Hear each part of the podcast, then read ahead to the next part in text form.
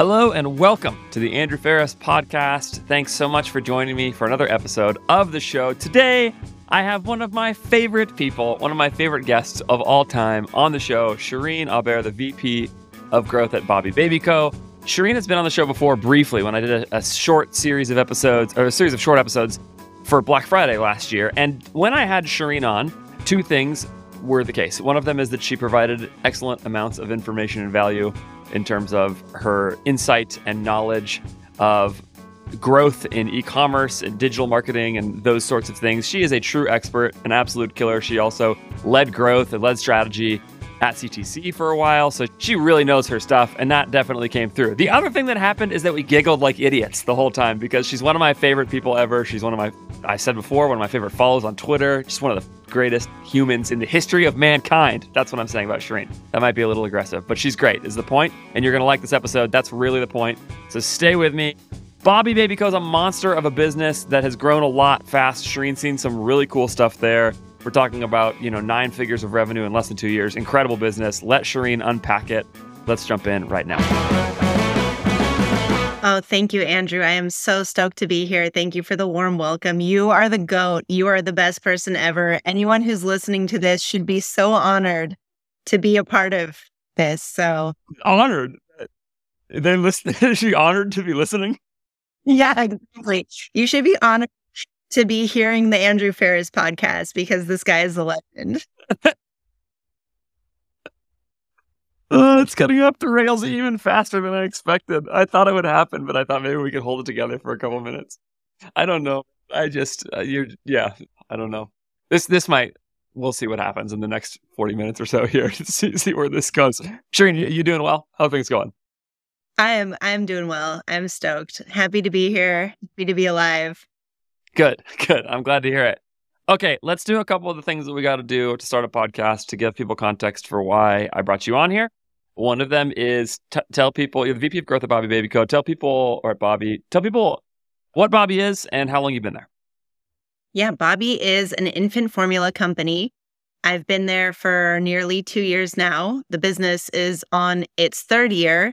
If you know anything about the baby formula industry, you'll know that there's it's led by a duopoly. It's two brands that lead the whole industry at the top of last year in 2022, one of those brands had a major recall and wiped about 40% of the supply off the market. So during my time at Bobbie driving growth, I uh, had to make a pivot and start to drive slowth and start to pull back acquisition, shut everything down because demand was way higher than what we had the capacity for. So insane story, insane journey. If you heard about the infant formula supply crisis, you might have heard about it, but um, it was national news. The White House got involved, and we had to shut down acquisition and acquiring customers for maybe like seven to nine months. So wild journey. Yeah, wild journey of ramping up, ramping down, ramping back up. It's it's crazy. And it's supply supply chain stuff now. Everything's back to where to where you can grow aggressively again? Yeah, supply chain for infant formula is really complex. There's limited manufacturing capacity within the United States and, you know, to be meet FDA standards in the US, you have to be manufactured in the US. There's a few exceptions that were made during the supply crisis where brands were flown overseas and kind of bypassed some of those pre-existing regulations, but it's really manufacturing is limited and the market is finite. There's only so many people entering the market every day and people are also exiting it when their baby reaches 1 year old. So it, it's a very much an exercise in planning supply and demand planning, capacity planning and like we you can't overproduce, you know, there's not you can't convince people to buy baby formula, they have to need it. So it's really, really complex. Yeah.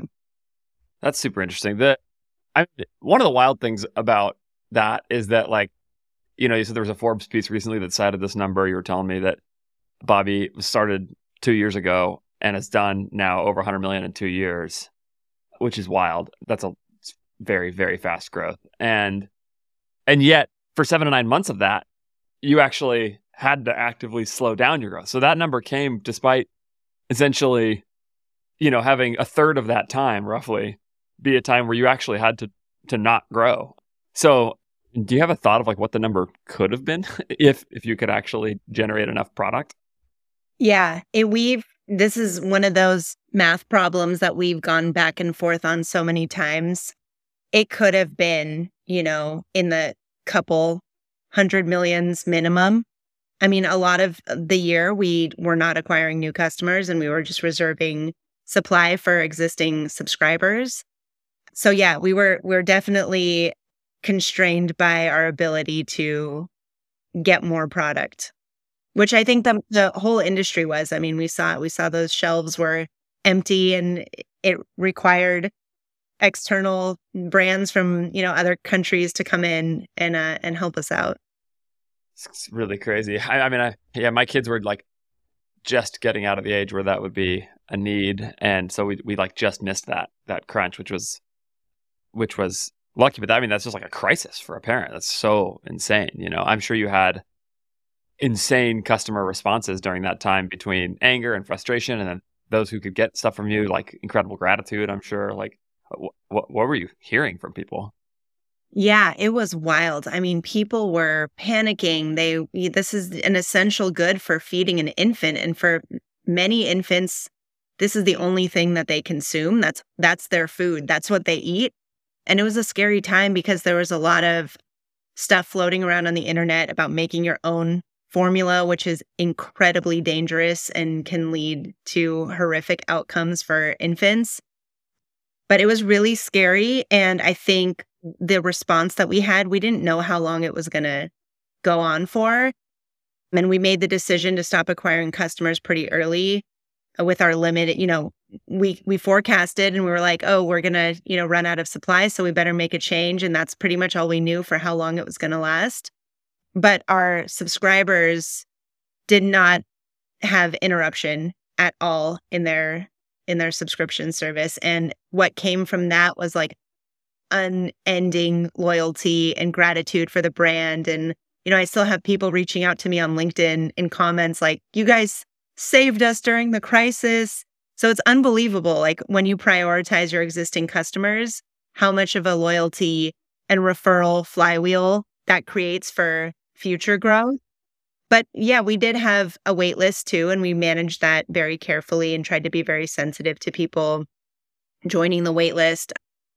It, it was it was a wild time, yeah. Yeah. So, okay, there's so many interesting things here. So let's go back to something you said earlier, which is that you had to you have to think carefully about the supply and demand involved all the time because of this finite market and a finite timeline somebody can be a customer. There's there's really no creating additional demand. There's just only capturing existing demand in this business, right? Like I mean, d- does Bobbie have any does do you have any products outside of that that like sort of matter to the business besides besides formula?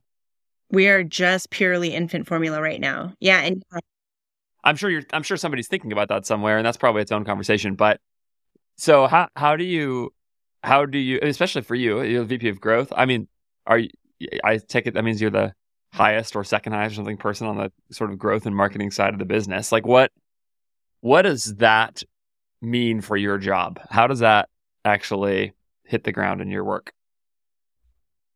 That's a really good question. It's definitely a pivot in like, what are we doing today to drive growth is like the normal state.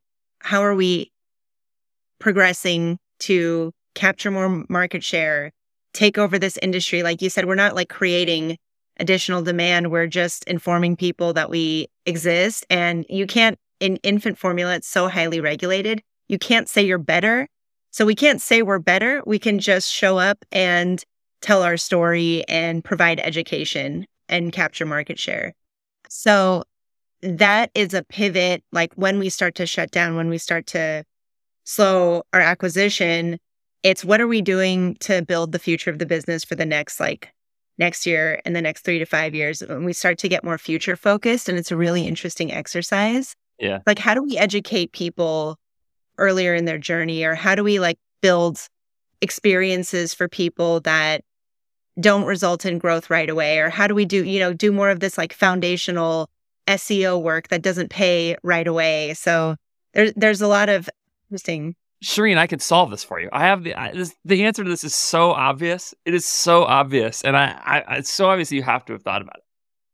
You guys have to be the the leaders of the pronatalist movement. You have to be telling people to have sex and have more babies. That's the obvious answer here. Grow that market, grow the demand side, right? Come on.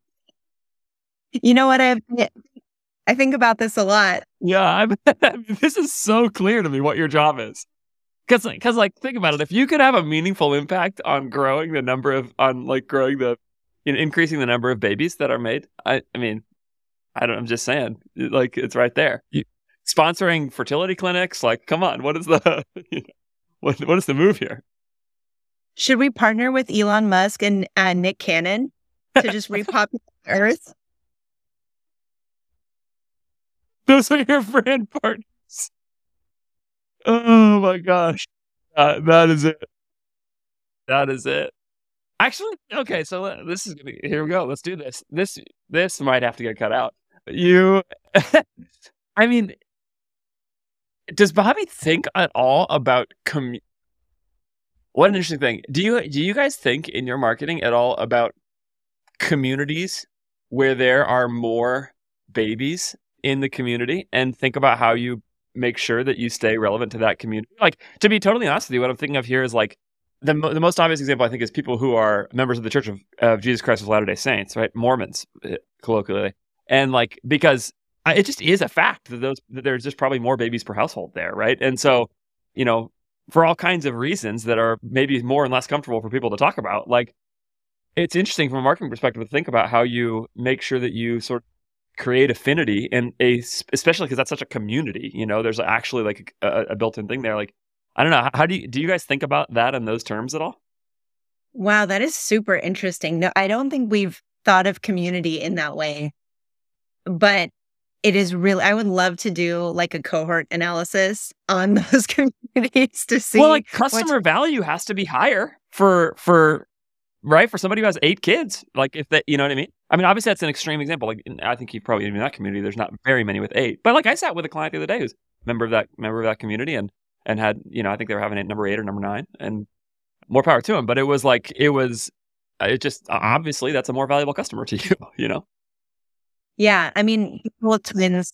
Yeah, yeah, twins, right? Yeah, people yeah. twins are another big one it's so hard to have multiple children, but then you also have to have multiple formula subscriptions to get their feet in that one. Yeah, I mean, my brother had triplets, so you know, just we're just a little too late. Yeah, but yeah, they would have been worth a lot of money to you. Does he want to do it again? He No, absolutely not. I mean, they're the best, but yeah. Wait, can I say one more thing about my brother's triplets because it's fun? Yes. They're actually in Wes Anderson's new movie, Asteroid City. They are the three girls in the movie and the three little kids. It's my brother's triplets. What?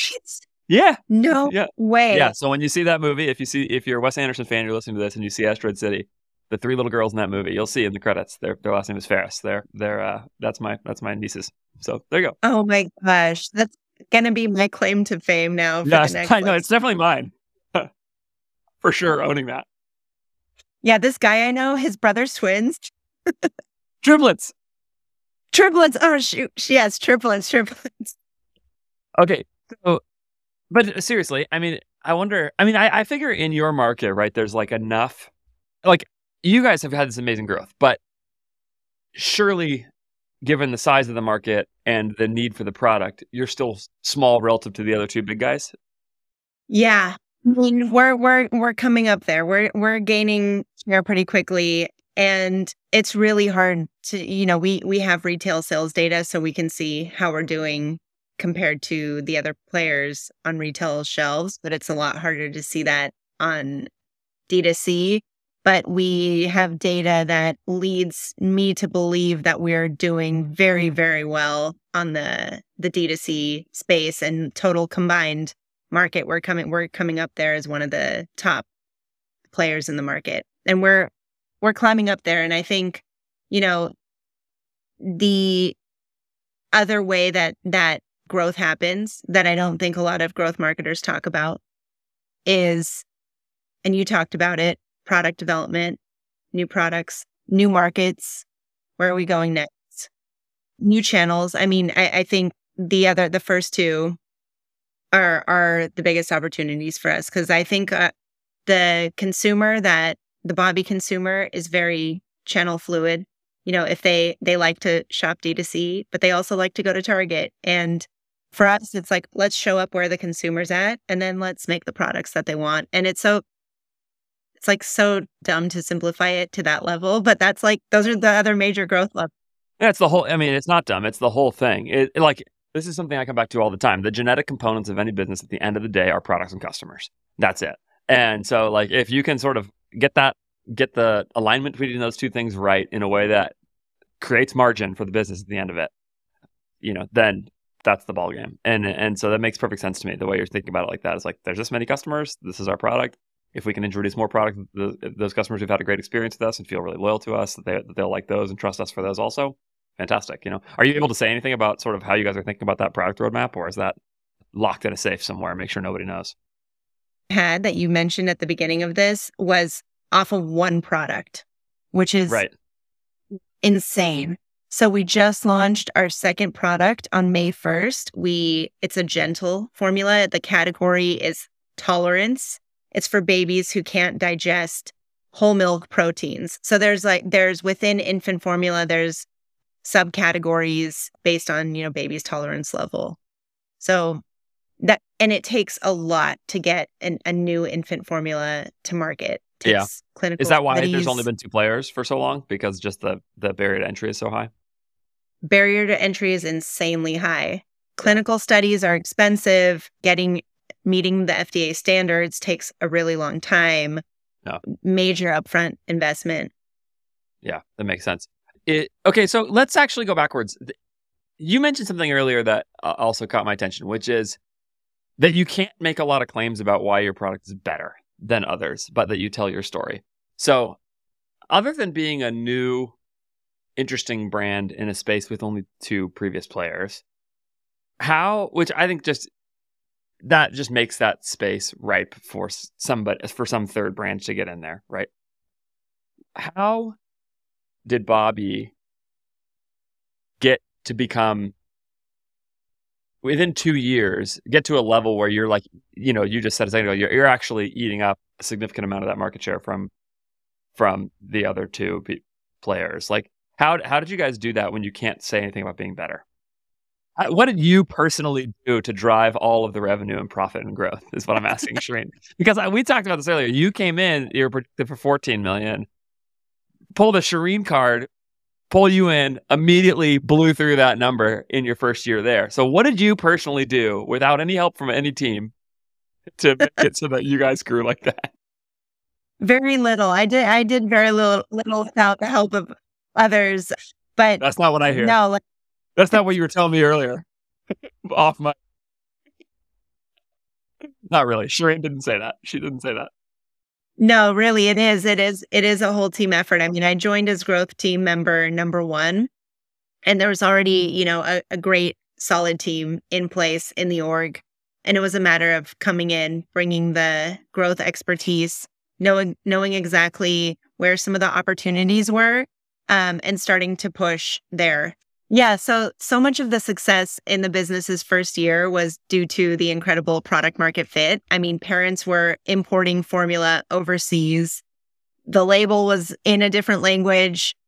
It was unknown how the formula was being imported, what the conditions were on like the the freight, like was it in was it being stored in an environment that was too hot? There's no way to know. Was there a recall? How would those parents know? But they were willing to go through these risks because European infant formulas are held to a higher standard than US formulas. And a large part of that is because they renew their regulations pretty often.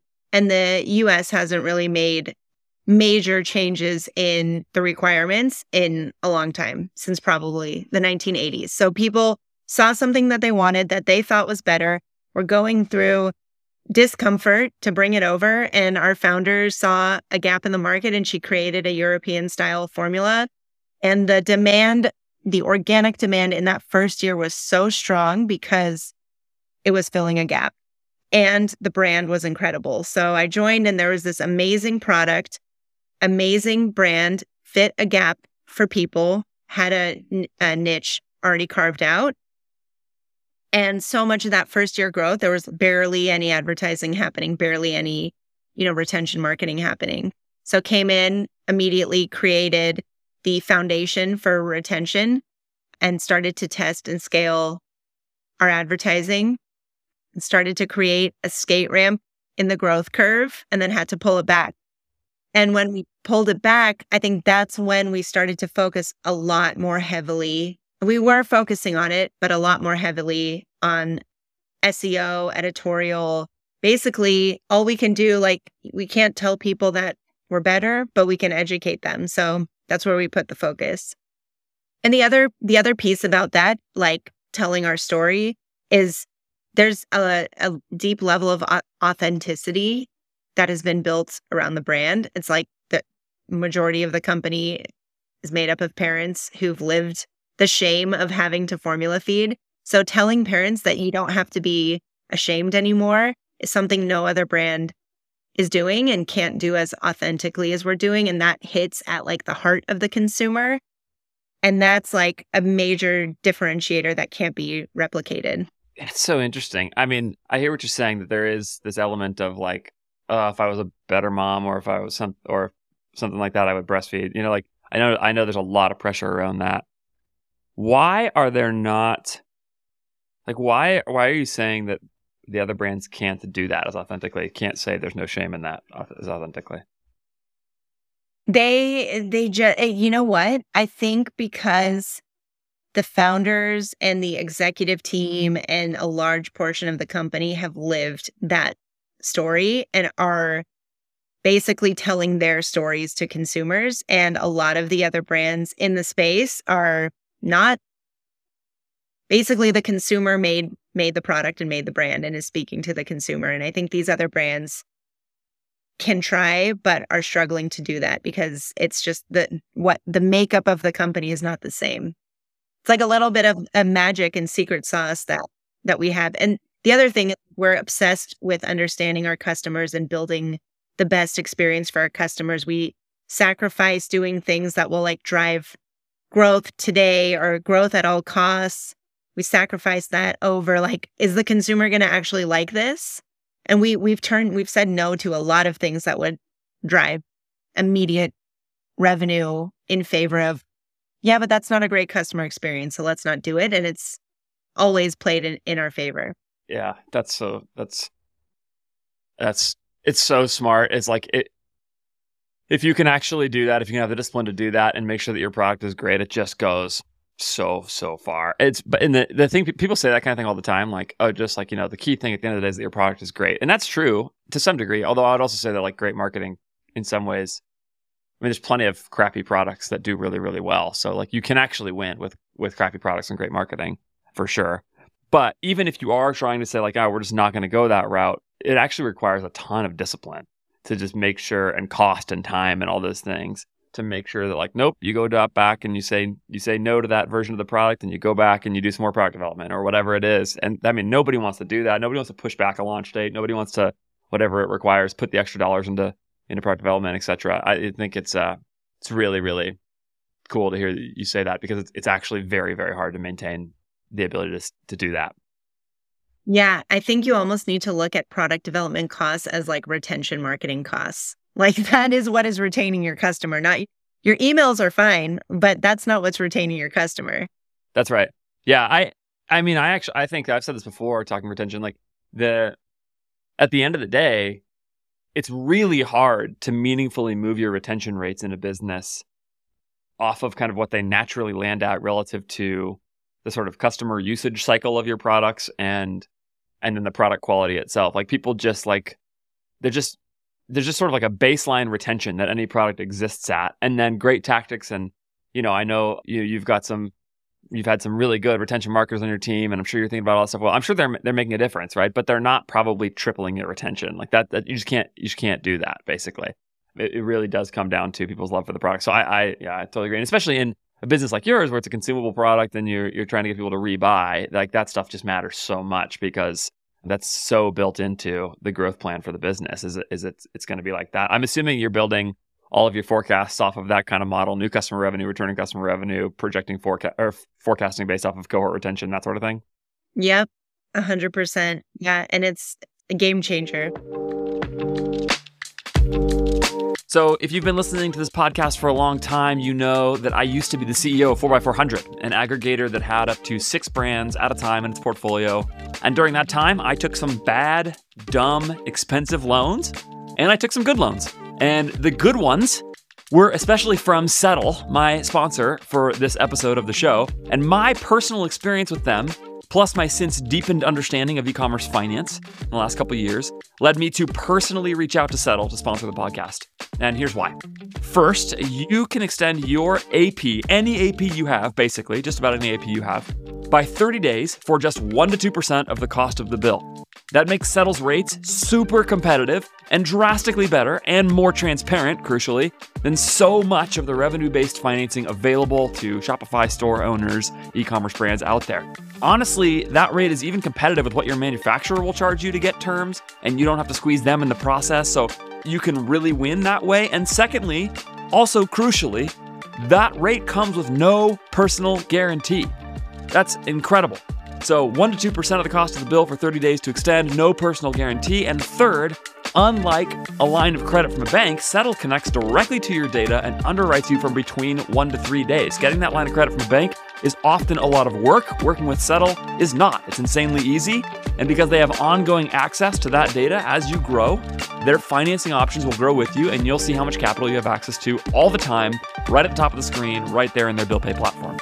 So that's all before you talk about how smooth and easy to use Settle's bill pay platform is in general. It is really awesome if you're paying vendors. Even if you're not taking extended payment terms from them, it's great.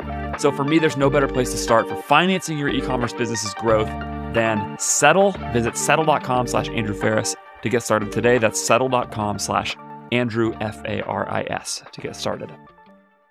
Yeah, when you when you talk with other businesses, how much because I know like you you're a MentorPass and people should should definitely book you. How much do you bring that kind of thinking into their businesses, into the, the, sort of like cohort thinking, new customer versus returning customer, really separating out those problems, approaching it? Something I've been on a big kick about recently. And I'm starting to think like, I don't even know how I ran businesses before thinking about it this way. Are you bringing that into to those conversations? Yeah, definitely. That that thinking, like, you know, we cross paths at CTC 4x400.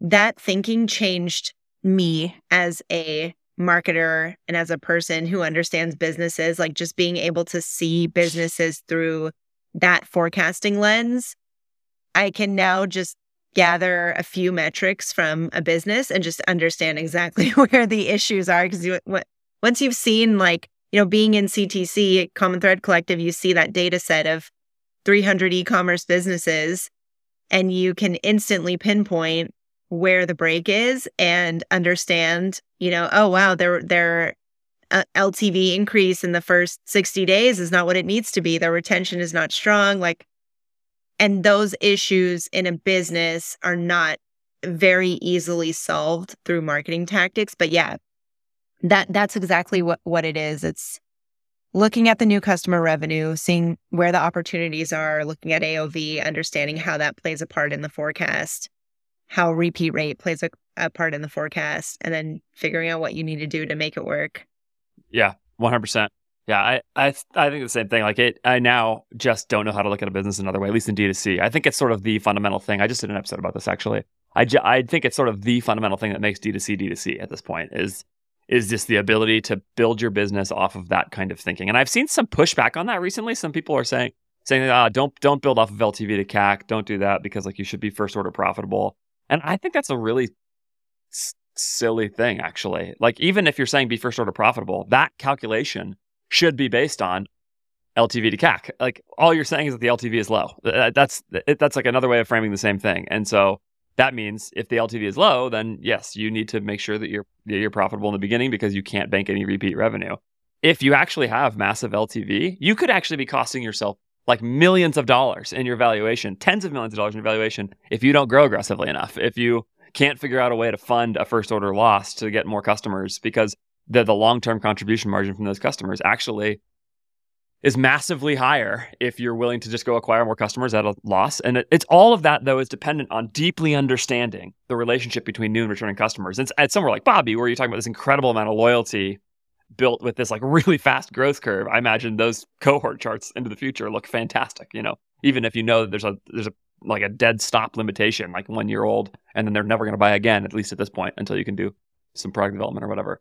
But yeah, like it, it's I, I think like like internalizing that it ends up just mattering so so much I, am assuming you have so how far out are you planning your forecasting at Bobbie based off of those kinds of cohorts like do you know what i'm saying like like are you looking at this on a one year timeline how, how are you thinking about that yeah we're doing it we're forecasting on a three year timeline we set the forecast at the beginning of the year and then we reforecast at the beginning of each month so we have an idea of where we're going. We know that, you know, it's it can only be as good as whatever happens in that first year.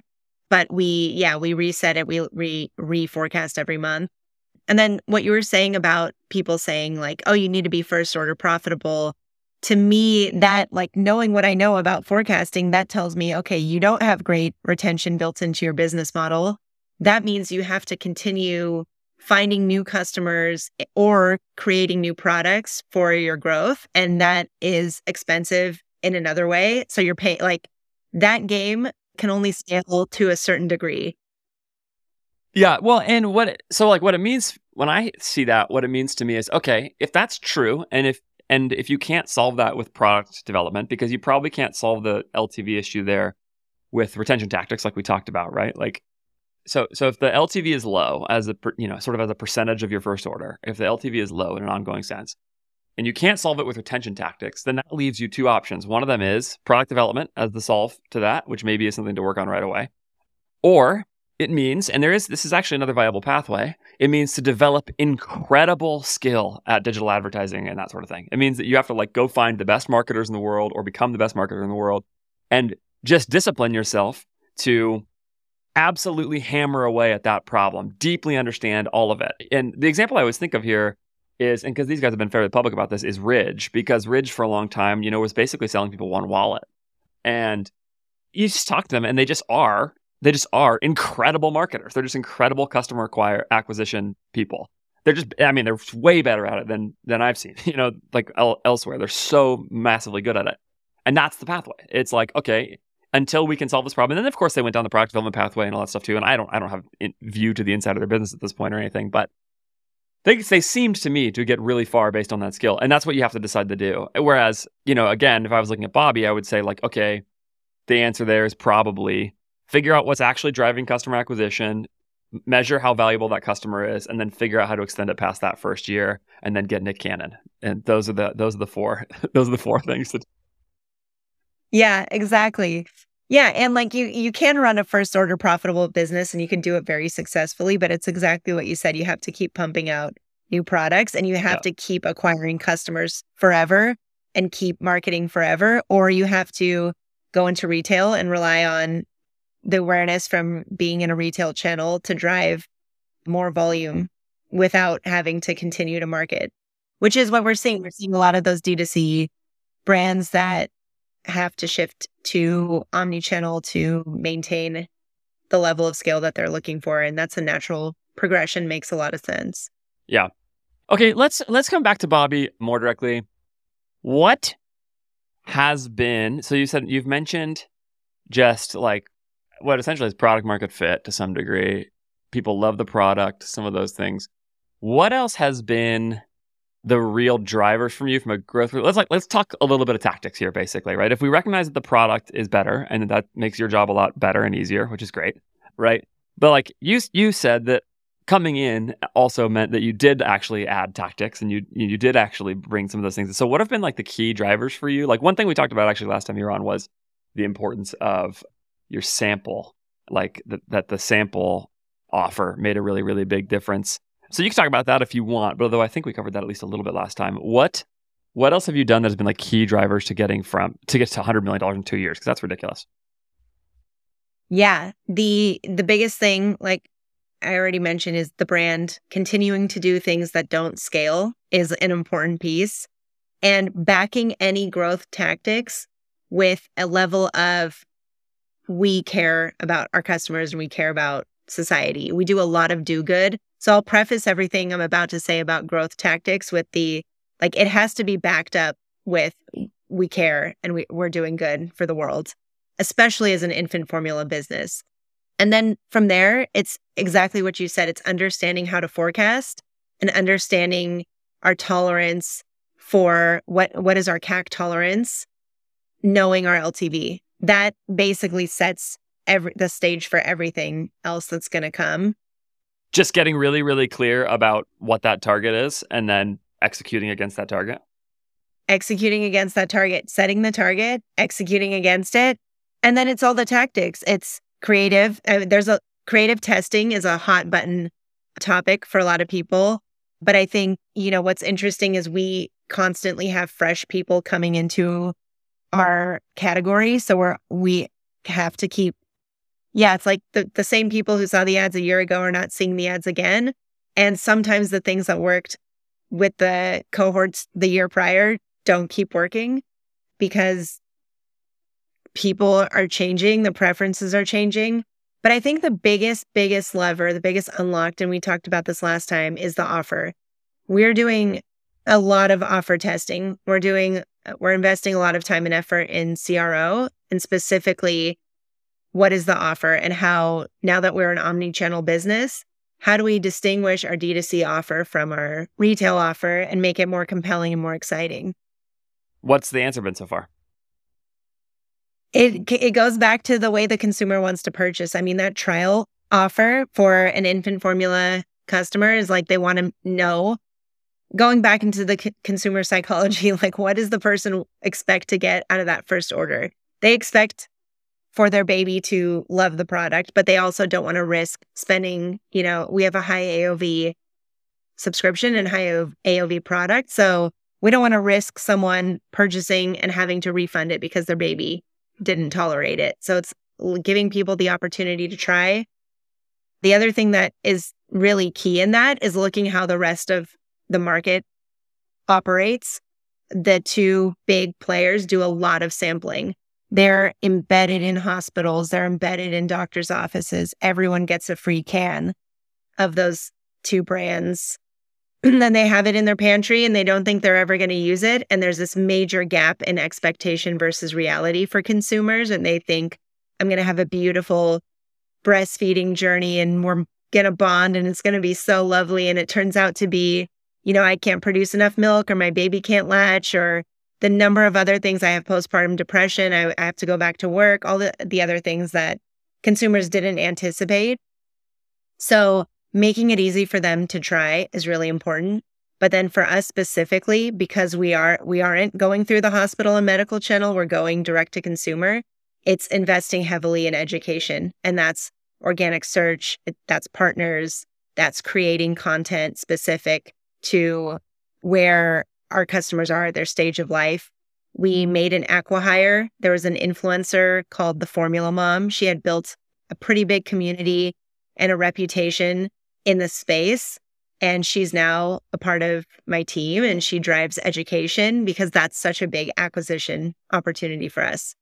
But it all it all goes back to the offer, really, and how someone wants to purchase.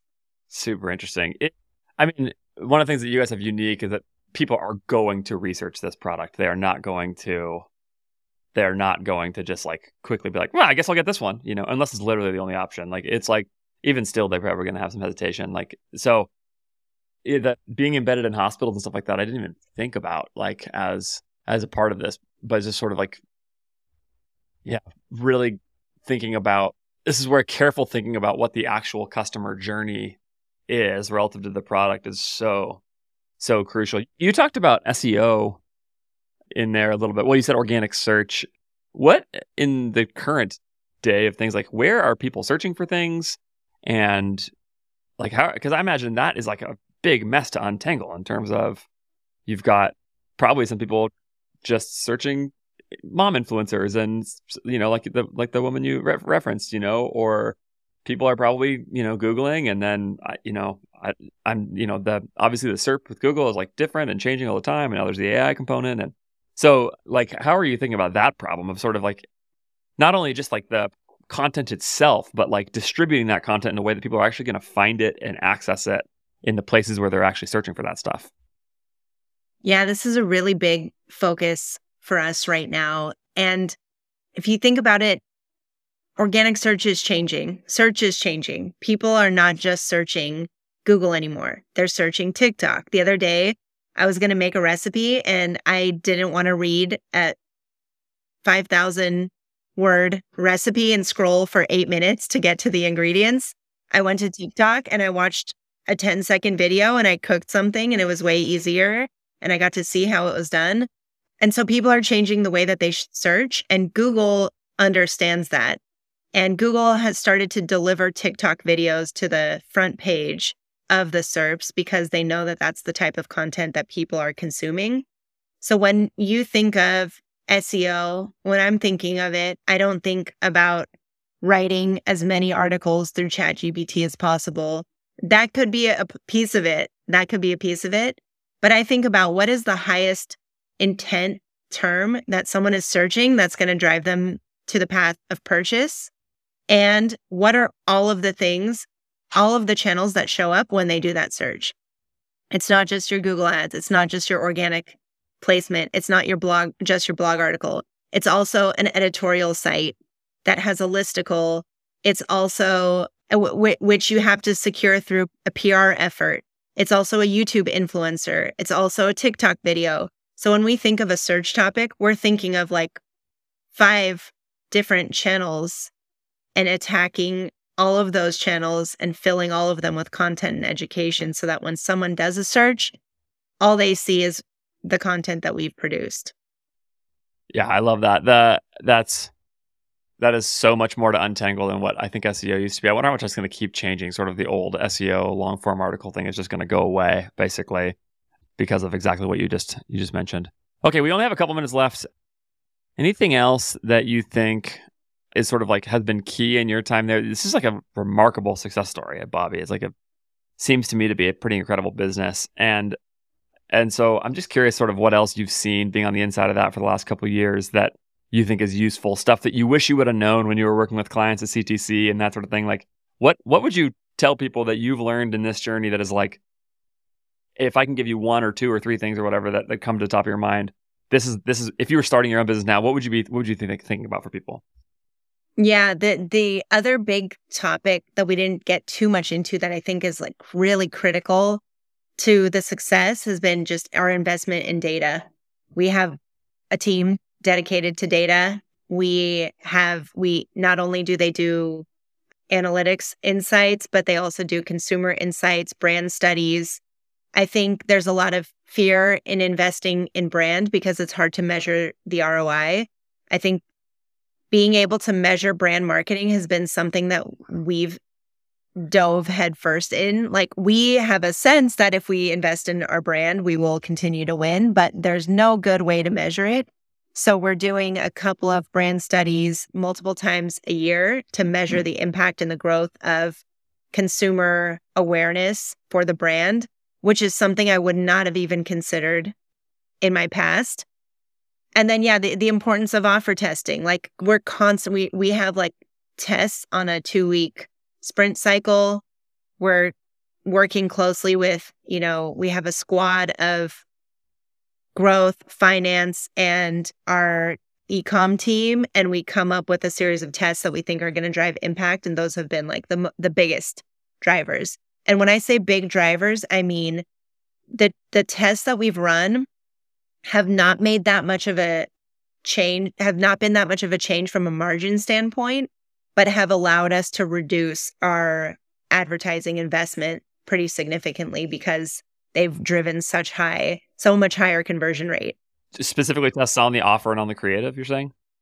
Tests on the offer, basically, like how are we structuring the offer? Yeah. How are we, how are we positioning our price? Like you can play with pricing, you can play with shipping, those are things that that I think there's a lot of flexibility to test around. I mean, I was talking to the head of retention at Magic Spoon. I'll give this example and not spill some too much of the secret sauce here at Bobbie, but one of the examples that I that I heard about that uh, you know we brought we are bringing into our testing queue is that uh, they had a subscription offer that was a subscribe and save and free shipping, and then they tested charging for shipping and giving a better offer on the front end. So the net margin on that product didn't actually change, but the consumer perception of the discount was different. And that drove a significant increase yeah. in conversion rate. And it's like those are things that you you just kind of like you're like, okay, our pricing is set. We just have that price. Yeah. Yeah, right. No, people price is one of those things that everybody is worried that like by changing the price they're going to get a massive backlash of of customer response and is going to be all angry about it. And, and the actual truth is, people think about your business a lot less than you do, and they don't even really notice. And for a few people who like have a rightful reason to be a little frustrated by something about a price or whatever because you changed it and they just bought and you made it cheaper or whatever it is, then you just take care of them with your customer service. You just go, "Hey, that's understandable," and we'll we'll help you out. you know, I mean, it's just like so simple. I, have never seen a giant backlash. I actually heard somebody talking about this at eCommerceFuel this year at the at ECF Live, there a woman was talking about like somebody asked her she was a sort of a pricing consultant for brands and, and for companies and she was more in b2b but she was she was asking this question like uh, she goes through her whole presentation somebody asks her give me your horror stories of like okay you you raised the price and it went badly and there's a giant backlash like surely at some point you know that happened. And she said i don't have any. Like it's never happened. Like it's like crazy and so hear that like whether or not you should raise or lower your price people just are so worried about it. But it actually has a massive impact on the value you can create. And it's it's also incredibly easy change, actually. Like you don't have to go back to your graphic designer and rebuild a whole giant, you know, landing page or what, you know, there's there's so little you actually have to do. You just test the price and make sure your customer service knows and and for a lot of smaller brands, especially sort of bootstrapped entrepreneur types where there's not a huge team to deal with, like that's pretty quick change. You go change it and see what happens. Or, you know, go add another product to your bundle and see what happens and or change the, you know, like the situation you just mentioned with Magic Spoon. So yeah, I think I think it's a great great comment. It, it's such a massive difference maker. When I think of what an offer is, I think it's product plus price. Like that's what that's those are the two components of an offer. And uh, and yeah, playing with both of those significantly, giant difference maker. Totally. And I go back to like the four P's that you're taught in like marketing 101 or like, you know, you go to business school, they're like, marketing is the four P's. And you're like, great, whatever. And then you go through your career and you're like, you never think about it again. And as I progress in my career, the more and more time I spend doing this, the more and more I'm like, wow, whoever invented the four P's was a genius because that's really all it is. Okay, as I say, pretend somebody went to theology school and not business school and doesn't know what the four P's are. Yeah, yeah, yeah. Just hypothetically. Product, product, promotion, price, and place. So your product, your promotion, basically your advertising, how you're d- getting the message out there product promotion, price, your price, your offer, you know, and place. That's your distribution. D2C, retail, where are you showing up? And those really are like the big four growth drivers. And everything else is like tactics within those categories. But like, it's a shame to me that a lot of uh, growth people kind of are just stuck in that like digital marketing bucket. It's like, we gotta, we gotta like really think about what drives growth. Growth. It's all all four of those. Yeah, I think that's it's really good. All right, here's what you should do when you're uh, listening to this podcast. You should do a couple things right away. The first is you should stop what you're doing and go follow Cherene on Twitter at Cherene Aubert. She, I would say you tweet sometimes, and it sometimes is serious about like how to grow your business, but a lot of times it's just funny and great. So go follow Cherene on Twitter. She is really great. And then you should go book her on Mentor Pass. Cherene would be a great help. She has seen a lot of businesses from the inside. Like I said, she was also previously on the agency side at CTC. So it's not like the kind of growth marketer who's like had one big success, then got a mentor pass and doesn't know what to do with your business. Cherene has seen a lot of businesses. It's actually kind of one of my pet peeves when I see people. Yeah. Anyway, so yeah, she she uh, has led strategy at CTC. She's seen a lot of businesses from a lot of different angles and can really help you think about everything from target setting all the way down through your offer and creative. She's a really killer growth marketer. And then what else should they do? Cherene, is there anything else they should do to follow you and get more of that good Cherene content? you know what? They should just they should just have fun and smile a lot too. On top of all of that. That's really good advice. Really, really good advice. All right. Thanks so much for your time. I appreciate it as always. I, I feel like we talked about marketing a good amount and didn't just talk about my uh, deep love of your other website, www.officialshop.com, which is what I really like. That's probably its own show. Yeah. And as soon as we're done with this, I'm going to hit up Nick Cannon Elon Musk and work on growing the population because I really do think that's a big opportunity. Yeah. I, it's a huge opportunity. It's a huge opportunity. Yeah. All right. Thanks, Cherene. Thanks, Andrew.